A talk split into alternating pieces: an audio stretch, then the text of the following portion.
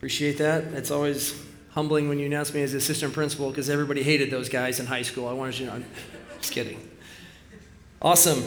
Humility. It's just teeming in society, isn't it? It's just so great uh, to hear about all the things that people talk about regarding humility, right? I mean, no one boasts about themselves or shares their opinions strongly or tells everybody else how to live. It's just everywhere in our society, correct? False. All right, we all know that. Um, I coach my, there is, that is echoing, and that's going to bother me with being an ADD guy. All right, so is there any way we can possibly get that fixed? Okay.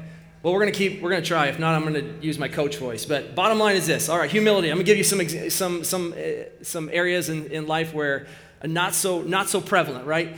Um, I coach a fifth grade team, and so one of our kids hits this home run, three run home run, puts us within one in the last inning of the game, and he comes, he comes across home plate, and I'm like, I'm pretty pumped up because we're one run away from tying this thing, and, and uh, he comes across home plate, and one of our kids, so they're all surrounding around home plate, right? He comes in, he jumps on home plate, and somebody yells, What's that smell? And he goes, Somebody goes, It's stanky. They start all start doing this right here. And I'm going, You've got to be kidding me. Fifth graders doing the stanky leg at home plate because uh, somebody hits a home run. Like there's humility for you right there. I mean, right, right in, the, right in the kisser. All right. One kid hits a jack and all the hits a home run. Another kid in the game, and he comes in doing the gritty all across, like all down third base as he crossed home plate. And I'm like, this is getting out of control uh, in fifth grade baseball. So, um, regarding that, uh, humility obviously is everywhere. I was, I remember when I was young, I was in fifth grade. I was a pretty good baseball player. And um, speaking of humility, and um, so I was sitting there, and the, I told the coach I was gonna be gone for the weekend, and he was telling me how we were gonna do all this and this with, you know, with you being gone, you know, this and that. And I'm like, I kind of asked him the question. Yes, I asked him. I was in fifth grade. Give me a little grace. I said, How are you gonna do that without me there? And um, he just proceeded to give me this lesson on life, and I hopped on my turquoise 10 speed, and I cried all the way home. And I've never forgotten that lesson about humility and, um, and how you're, not, you're never not replaceable in life, right? Athletes, their own brands. Look at me, right? Look at me, look at me, look at me. Social media, lots of humble posts out there, right? Focusing on other people and making good in the world, right? Not so much, right? Um, recently, I was kind of called out um, in my workplace um, by a coworker actually, um, and in the in a conversation on Facebook, and that's where old people go and write their opinions and stuff on life. So, in case you're wondering what Facebook was, um, and so my friend and I, I felt like I needed to take a stand for the gospel because this person said, I am done with evangelical Christians. I'm done with them. And I know that I work with some of these people. And I'm like, well, I'm one of those people. And I started listening to all these people trash Christianity. And I'm like, I'm not, no, this isn't happening. I'm not going to take this. So of course I hop on I hop on social media and in a politeful way I say I think you're misrepresenting a, a whole entire group of people based on who you think are Christian nationalists. And so one of my other friends um, is a former coworker of mine, and she stood she stood up to her and ended up having a text message conversation. And the original poster actually wrote back and said, "This is what she said." I just want to live in a world where I can make the choices that work best for me and my circumstances. Doesn't sound too bad at first, but if you kind of dig underneath that, it's basically the message that is I want to live for me, and all y'all need to bow to that. And we need to make rules and regulations that work for me and my life and the life that I want to live. And that's, that's a really dangerous place to be. It's a really dangerous place to be. Trust me, um, there's a great need for humility in our society. And as you get older, whether you want it or not, I'm 44 now. Humility will find you, all right? I just spent a full day with fifth graders and seventh graders at Monticello. Anybody been to that Wibit on, in Monticello in the lake with all those inflatables out there? Super fun. Yeah, they destroyed me out there, okay? Um, it, was, it was great. It was a great day. I was so sore the next day. They were ready to go back. I was ready to take a day long nap the next day. But humility will find you as you get older, whether you like it or not. But what if I told you that there is pro- there's, a, there's a real great danger associated with a lack of humility? What if I told you that there is great danger associated with a lack of humility? So, Moses, right? So, what Moses, you guys learned about crossing the Red Sea last week, is that correct? Across the Red Sea, right? People started grumbling and complaining in the desert. And then Moses strikes a rock, right? And Moses subtly takes credit for striking that rock. And what was Moses' punishment? Anybody know? Not two years, not 20 years, 40 years. 40 years in the desert, 40 years of, of uh, waiting and never getting to step foot in the promised land, the land that was promised to the Israelites when they left Egypt. That's a, that's a dangerous place to be when we don't understand what humility can really, truly do, right? So, we have a tall task in front of us. My job is to help you see Jesus in the Old Testament through the book of Judges.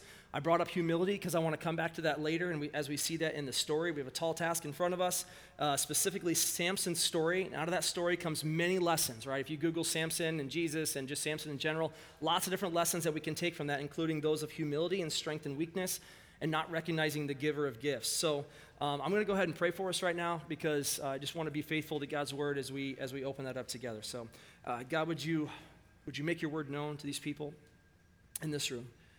Uh, would you give me the words to say?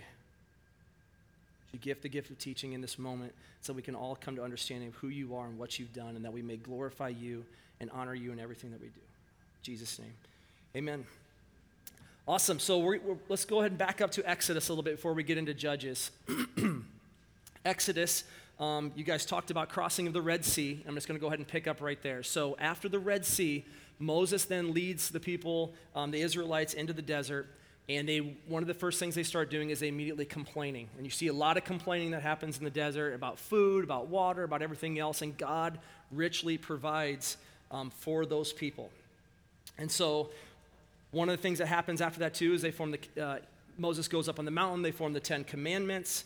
Um, then they eventually form laws, they command celebration, they command feasts, all to remember what God has done for them along the way. They um, talk about um, they build the tabernacle, the tent of meeting, etc. So Moses can go to the tent of meeting, God can descend upon um, the tent of meeting, and he can speak with Moses, and um, Moses can, can, come out and tell the people exactly what happened. And all of this, remember, is set up from the very, very beginning of time. God wanted to dwell with his people and be in communion with his people, right? So, God, Adam and Eve in the garden, sin comes along, sin separates Adam and Eve from, from God at that point, and so then therefore they couldn't be together because unholiness in the form of sin cannot be in the presence of pure holiness, which is God, right?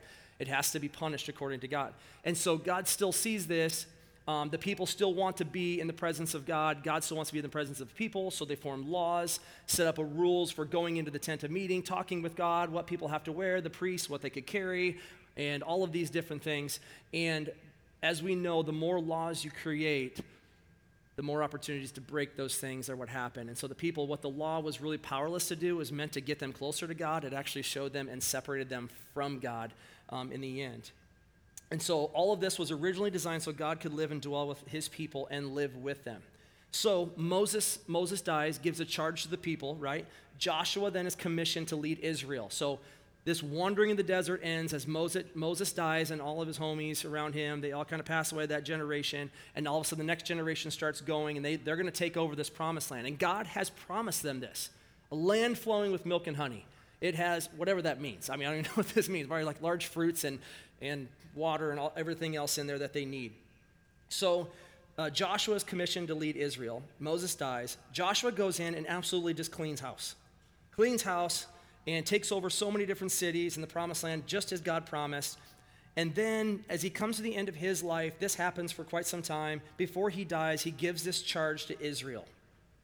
He says this Now, therefore, fear the Lord and serve him in sincerity and in faithfulness. Put away the gods that your fathers served beyond the river in Egypt and serve the Lord, right? So he says, Put away the gods that your fathers served and serve the Lord. And the people responded. What was their response? Far be it from us that we should forsake the Lord to serve other gods. Far be it. We will never do that. We should never, ever do that. So they just came off of leaving Egypt, seeing the Passover happen, crossing the Red Sea, God providing for them in the desert, and they say, Yeah, that's, we're never going back to that style of life. We're not going to ever do that again. Okay, so let's go ahead and enter the judges. So Joshua comes at the end of his or at the end of his life, Joshua. We enter the book of Judges. Now, keep in mind the book of Judges is not two people or two groups of people, plaintiffs, defendants, standing in front of somebody and somebody like making a judgment about whether someone's innocent or guilty. That's not what the book of Judges is about. The book of Judges is really people being raised up because the Israelites have been taken into captive to save people, save the Israelites from the enemies. That's really what it comes down to, all right? So, they continued their conquest of Canaan, which is the promised land. Ju- the tribe of Judah was called out in the beginning part of the book of Judges. Judah was called out, and they drive out the Canaanites as God has commanded. So, good job, tribe of Judah. There's 12 tribes of Israel. Good job continuing the conquest. They're supposed to drive out everybody um, out of this promised land, and then they're gonna, God's going to provide for them, right? Then comes the people of Benjamin in, in Joshua 121. I think I have it up on the screen here. Joshua 121. But the people of Benjamin did not drive out the Jebusites. And then it talks about, so the Jebusites have lived with the people of Benjamin to this day. So we see our first kind of like, eh, maybe too much work, not sure it was worth it. We're just going to let them live amongst us. How, how bad really could that be, right? Verse 127 Manasseh. How about the tribe of Manasseh? Manasseh did not drive out its inhabitants of Bethshean and its villages. And what happened? They became forced labor. So they forced them to labor. They made the inhabitants slaves at that point. 129. 129. Ephraim did not drive out the Canaanites. They lived amongst them as well. 131 and 133. Asher and Naphtali did not drive out the inhabitants. So they allowed them to live amongst them to this day. So let's go ahead and jump to chapter 2 then in the book of Judges. Chapter 2 then, God reminds them at this point God reminds them. He says, Now the angel of the Lord went up from Gilgal to Bochim, and he said, I brought you up from Egypt and brought you into the land that I swore to give to your fathers. And I said, I will never break my covenant with you, and you shall make no covenant with the inhabitants of this land. So he reminds them of this. You said, I told you, you not to make any covenants with the inhabitants of this land. You shall break down their altars. And he says this, but you have not obeyed my voice. What is this you have done? So now I say, I will not drive them out before you, but they shall become thorns in your side, and their God shall be a snare to you. What was the people's response? What would have been your response if, if God would have said that to you? I told you. I told you what you were supposed to do, and you didn't do it. As soon as the angel of the Lord spoke these words to all the people of Israel, the people lifted up their voices and wept. I would have been crying too. so, God reminds them of, of what he told them. He reminds them of everything they've done, but it doesn't stop there. The death of Joshua comes. Joshua eventually dies. And in verse 10, says this And all that the generation were gathered to their fathers, and there arose another generation after them who did not know the Lord or the work that he had done for Israel. That's really important. It says one generation. And all that generation were also gathered to their fathers, and there also arose another generation after them. We're talking one generation. One generation after Moses and Joshua. What were they commanded to do? Tell your children. Tell your children's children. We're setting rocks in the rivers. We cross over the Jordan. God provided for us, man in the desert. Remember the Passover? We're going to have a Passover. We're going to have a feast of the Passover. One generation removed. I'm just going to continue on verse 11. And the people of Israel did what was evil in the sight of the Lord, and they served the Baals, which are those are foreign gods. And they abandoned the Lord, the God of their fathers, who had brought them out of the land of Egypt. They went after other gods from among the gods of the peoples who were around them, the people that they let live around them. And they provoked the Lord to anger, and they abandoned the Lord and served the Baals and the Ashtaroth. So the anger of the Lord was kindled against Israel, and he gave them over to their plunderers, who plundered them. They sold them in the hand of their surrounding enemies so that they could no longer withstand their enemies. Whenever they marched out, the hand of the Lord was against them for harm, as the Lord had warned, and as the Lord had sworn to them. And they were in terrible distress. So, judges. Israel's unfaithful. People did all sorts of evil. For the rest of the book of Judges, this is what the book of Judges is. I'm going to continue on in verse 16. Then the Lord raised up judges who saved them out of the hands who plundered them. Yet they did not listen to the judges, for they whored after other gods and they bowed down to them. They soon turned aside from the way in which their fathers had walked, who had obeyed the commandments of the Lord, and they did not do so. Whenever the Lord raised up judges for them, the Lord was with the judge, and he saved them from the hand of their enemies all the days of the judge. For the Lord was moved to pity by their groaning because of those who were afflicted and oppressed them. But whenever the judge died, they turned back and were more corrupt than their fathers, going after other gods and serving and bowing down to them. So, this is, this is what happens for the next how many chapters of the book of Judges. They abandoned God. He would give them over to their enemies. The people would cry out. God would have pity on them. He would raise up a judge, and the Lord was with the judge, and he saved them from their hand of their enemies. The judge would die, and then the people would return to their evil. So let's go ahead and fast forward to the book of, or sorry, Samson, chapter 13 here 13 through 16. People did what was evil. Again, after I don't know how many judges, I think there's 16 judges. This was after probably like eight or nine of them. They did what was evil once again. And so Manoah's wife, uh, Manoah was Samson's father, but Manoah's wife was visited by an angel to predict the birth of a son. Samson was to be a Nazarite, all right? So no razor, what that means is no razor was to touch his head. He shall be, um, and he was not to eat any strong, or eat any unclean foods or have any strong drink. And what was said was, is he shall begin to save Israel from the hand of the Philistines. All right? So that's what we know about um, so far with, Sam, with Samson. So Manoah's wife was visited by an angel. An angel predicted his birth. No razor to his head, no strong drink, no unclean food, and he's going to begin to save Israel from the hand of the Philistines. So Manoah's wife bore a child. She called him Samson. The Lord blessed him, and the Spirit of the Lord began to stir in him. So that's good news. Good news that the Lord blessed him, and the Spirit of the Lord began to stir in him because God was about to accomplish what he wanted to accomplish. So from there, it's really interesting. There's, we know nothing about his life, really, that it jumps to adulthood at this point. So we jump to his adult life. He sees a daughter of the Philistines because they're in captivity of the Philistines at this point. And he says, I desire for her to be my wife. And his parents looked at him and said, Hey, uh, we're not really. You sure you don't want somebody from our own tribe or like somebody from the Israelites? Because they were in the back of their minds, they're thinking, we're not supposed to intermarry with the people of the Philistine, the, the people of the land. And he says, No, um, she is right in my eyes, is what he said. And so they allowed him to do this. And so, uh, chapter 14, verse 4 says, His father and mother did not know that this was from the Lord, for he was seeking an opportunity against the Philistines. At that time, the Philistines ruled over Israel. So, Philistines have now taken over Israel. Samson's born. He wants to marry a daughter. We learn right now that the plan is from God that he wants um, Samson to go ahead and take out the Philistines so he can free Israel, free Israel from, the, from the Philistines. So, as he's kind of walking down to the place to meet his wife, um, the Spirit of the Lord rushed upon him as a lion came towards him. He has no weapon whatsoever. He grabs the lion with his bare hands, kills the lion with his bare hands. So, at that point, you learn about his strength and how strong Samson is, especially when the Lord, um, the Spirit of the Lord is rushed upon him. He tears it to pieces. So he gets to the Philistine woman. I don't know if you've ever seen like a football game when somebody tries to like intimidate the other team, and instead of bringing like two people out, they bring the whole team out, and then like it's this big like intimidation fest at, at like midfield. I don't know if you guys have ever seen that before. Well, this is kind of like the, the future wife of Samson. This is kind of what she does. Like he prepares a meal for her, which is tradition, but then she comes up with 30 companions.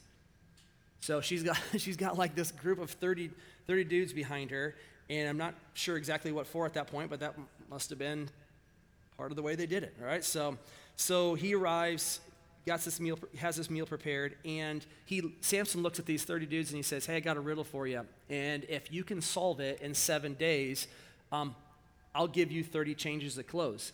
And, but if you can't solve it, you need to give me 30 changes of clothes.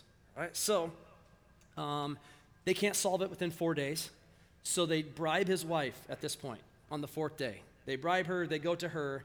She weeps for days and days and days until they get to the seventh day. And Samson is kind of moved to pity at this last day, and he tells her what the answer to this riddle is. And she tells the Philistines. The Philistines come in their arrogance and say, We got the answer to this riddle, right? And so Samson's like, Okay, Spirit of the Lord rushes on him. He owes him 30 changes of clothes. What does he do? Goes and kills 30 Philistines, takes their clothes, and goes and hands it to the 30 dudes and gives it to him. But when he comes back, guess what happens? Her father gave his wife away. So now Samson just kills 30 dudes. her father, his new father in law gives her away to somebody else because he thought Samson was mad at her or something like that.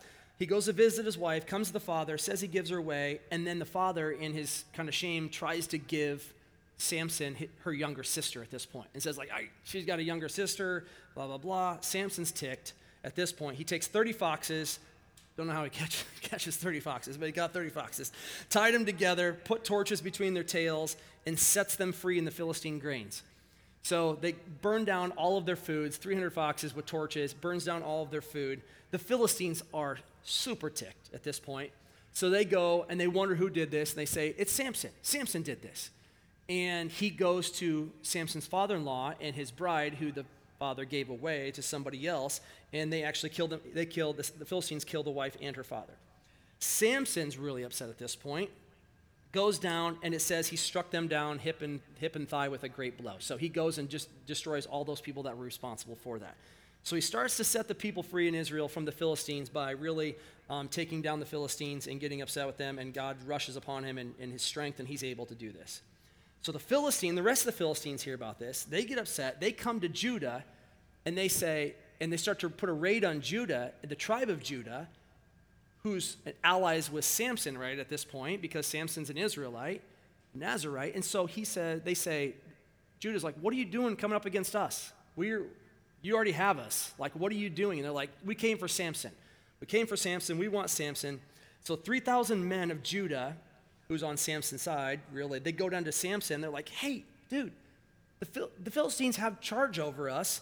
Like, they're coming after you. And they're now they're invading us. And he goes, they go, We're going to bind you up and we're going to give you to them. And he goes, Are you going to attack me when you bind me up? And they said, No, we're not going to attack you. We're just going to go ahead and bind you up. He goes, Go ahead, bind me up and give me to the Philistines. So they bind him up, take him to the Philistines. At that point, as soon as they hand him over to the Philistines, they come at him, and the Spirit of the Lord rushes on him again. He takes a jawbone of a donkey, kills a thousand men at this point. Pretty strong dude. Tired from all that work, God splits open the earth, gives him something to drink, and we learn that um, he judges Israel for 20 years at this point. So, Samson, not the greatest at giving honor and credit to God at this point, um, but he has the Spirit of the Lord that comes upon him in strength, and God wants to set, set the Israelites free from the Philistines at this point, and then he judges Israel for 20 years. Well, during that time, sometime, we don't really have a time frame on that, Samson meets a, a, a lady called Delilah. He loves Delilah. She's got a great name, right? I mean, Delilah. Who wouldn't love Delilah? So Samson meets Delilah. The lords of the Philistine go to Delilah once again, and they say, You got to get this guy to tell us where his strength lies. You have to get him to tell us exactly where his strength lies because he is, he is destroying us. Right? So she tries to get him to tell her, get him to tell her. He goes, Well, at this point, he lies to her multiple times he says, Oh, if you put seven fresh bowstrings on me, I'll become weak. So she tells the Philistines they're waiting in the chamber, and all of a sudden she, she ties him with fresh bowstrings, which he probably like acting like he's asleep, and he lets her tie him up, seven fresh, fresh bowstrings. And also she, she says, The Philistines are on you, the Philistines are on you. He wakes up, snaps the, snaps the bowstrings, and she's, she's perplexed at this point. Like, she's like, how, how come you're not telling me? You're making a mockery of me. So then he says, well, hey, if you use new ropes that have never been used before, then I'll become weak. Does the same thing, says the Philistines are on you. He wakes up, he breaks them free, and then um, she says, You're really making a mockery of me. He says, Oh, one more lie. He says, uh, If you weave the seven locks of my hair and fasten it with a pin, I'll become weak. Once again, the Philistines are on you. He wakes up, he's strong as ever, as God was with him. And Finally, she pressed into him day after day after day after day, and the Bible says until his soul was vexed. And finally, he tells her, and he says, It's my hair, and if you shave, shave my hair, I will lose my strength. Well, she had him, I think it says that she, she had him sleep on her lap. She called in somebody with a razor, they shave his hair. She says, Hey, the Philistines are on you. He gets up. He did not know that the Lord had left him what a sad verse that is to, to know like that God had left you at that point, right? So they seized him, they gouged out both of his eyes, and they put him in prison. And the Bible says that his hair immediately starts to grow back. So while he's in prison. His hair grows back, his hair grows back, his hair grows back. Meanwhile, sometime later, the Philistines gather to offer sacrifices to Dagon, who's their dog, or their, their god, not their dog. well, it might have been a dog, I don't know. Dagon's their god, and they offer these sacrifices to Dagon, and there's thousands of people in this, in this temple that they're offering sacrifices to.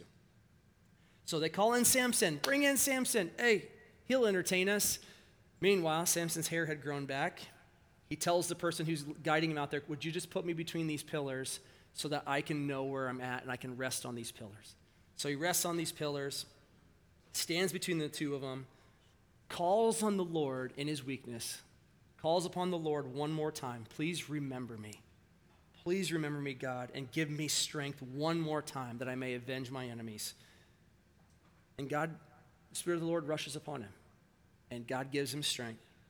And he pulled on the pillars, and all the pillars came crashing down. And the Bible says he killed more at his death than all he killed during his entire life. That's Samson. That's the story of Samson. So, how in the world are we going to relate that to the New Testament and to Jesus? I'm here to point out a couple different things. It's a great story, number one. The book of Judges is a great book. I want to point out three things, that, three applications that I think are really important. Number one, Jesus is the better Samson. Jesus is the better Samson. Let's look at some of the similarities that happened during this time. So Luke 131 I pulled up on the screen. But who predicted Samson's birth? An angel predicted Samson's birth. And if you remember, another angel gave a young virgin a similar prediction. Luke 131, behold, you will conceive in your womb and you will bear a son and you shall name him Jesus, right? Not the only similarities. One of the cool things he said is, is, you remember when I said in the very beginning, he would begin to save Israel from the hand of the Philistines. So Judges 13.5 says this. I think we got it up there. For behold, you shall conceive and bear a son. No razor shall become his head. He should be a Nazarite. He should begin to save Israel from the hand of the Philistines. But we learn in Matthew 121, verse, she will bear a son, and she shall call his name Jesus, and he will save his people from their sins. Samson begins to save the Israelites from the hand of the Philistines. Jesus saves people, not just people, but the whole entire world um, from sin, right? Jesus, like Sim- Samson, was publicly displayed for his enemies to mock. Right? He was put in between the pillars, he was there to be mocked. Um, yet, unlike Samson, Jesus walked into his death with complete willingness, and he was also mocked on the cross as well. The Holy Spirit was both with both Samson and Jesus. Samson was betrayed by his girlfriend Delilah for 1,100 shekels of silver. Jesus was betrayed by his own disciple Judas for 30 pieces of silver. Samson killed all his enemies when he pushed the supporting pillars in. So he killed people, or he killed enemies with his death. Jesus also, in his death, defeated sin, Satan, and death when he died on the cross and then rose again three days later. The problem is, is that Samson he was a savior as well, but he was an imperfect savior as he saved Israel from the hand of the Philistines. Jesus was a perfect savior. See, after Samson, he wasn't the last judge. He wasn't the last one who had to come and save Israel from a hand of their enemies. There were more after him. And if there were more after him, what does that say about the conduct of the people of Israel? They must have turned away again and again. They made kings Saul, David, Solomon. They all fell short. There was still this need for a Savior. That wasn't the end of it. Sin still needed to be punished. and unholy people could not live with a holy God. And if you remember the original creation story, God wants to be with his people. He wants to dwell with his people. He wants to live with them forever, and he want, desires their praises. He desires to be glorified. Where Samson was an imperfect Savior, Jesus was the perfect Savior. Samson was born to deliver Israel from the Philistine. Jesus was born through Mary to deliver us from the power of sin, Satan, and death. Samson wasn't the last judge. The need, the need for a Savior did not go away. So we can see many articles out there talk about um, Jesus is the better Samson because there were so many similarities between his life and, and Samson's life um, and how he points to a future Savior and the need for a future Savior. So I want you to see that in the Old Testament, how that happens, like how the need doesn't go away and the need for a future Savior does come and points to a better Samson, who is Jesus, who actually gets the job done. and doesn't brag about his strength, doesn't brag in his, um, and take all the credit for um, the work that God had done. Um, but he's a humble servant and come to wash the feet of the disciple. Whereas Samson recognized where his strength came from, but he took all the credit for the strength of that. And it wasn't until the end where he recognized his weakness that he saw the true power of God come into play and where he could finally take down the temple um, at the end. So, number one, um, Samson does point to Jesus and the similarities and points to a future Savior. Number two, I want you to, um, I want you to understand this the faithfulness of God is never dependent upon our faithfulness. All right? That's an important statement. So, our faithfulness, whether we're faithful or not, does not nullify the faithfulness of God. So, God still carries out his plan to completion despite Israel's unfaithfulness, and despite the king's unfaithfulness, despite Samson's unfaithfulness, despite the future kings and the prophets, despite unfaithfulness throughout all of Israel. God's faithfulness never goes away. He remains faithful to his word in bringing Jesus to earth to be crucified, die for our sins, and, be, and, ra- and raise again from the dead, rise again from the dead. Right? Romans 3 3 says this Does their faithlessness, does their faithlessness nullify the faithfulness of God? And Paul says, by no means. By no means does, does, does their faithlessness nullify the faithfulness of God. God remains faithful despite what we do. We see this in Job, right? The book of Job, where all these bad things happen to Job, yet he never curses God. His friends told him to curse God and curse God and die. He never does it. Never does it. If we think that something can get to us before it gets to God first, we're wrong. His ways are higher than our ways. His thoughts are higher than our, our thoughts. He's the author of all things. And so he remains faithful because he sees that obviously has the bigger picture and is carrying out the bigger picture where we don't always see that. Lastly, so again, we see the similarities between Samson and Jesus and how his the imperfect savior points to a perfect savior. We see that the faithfulness of God is never dependent upon our faithfulness. Praise God.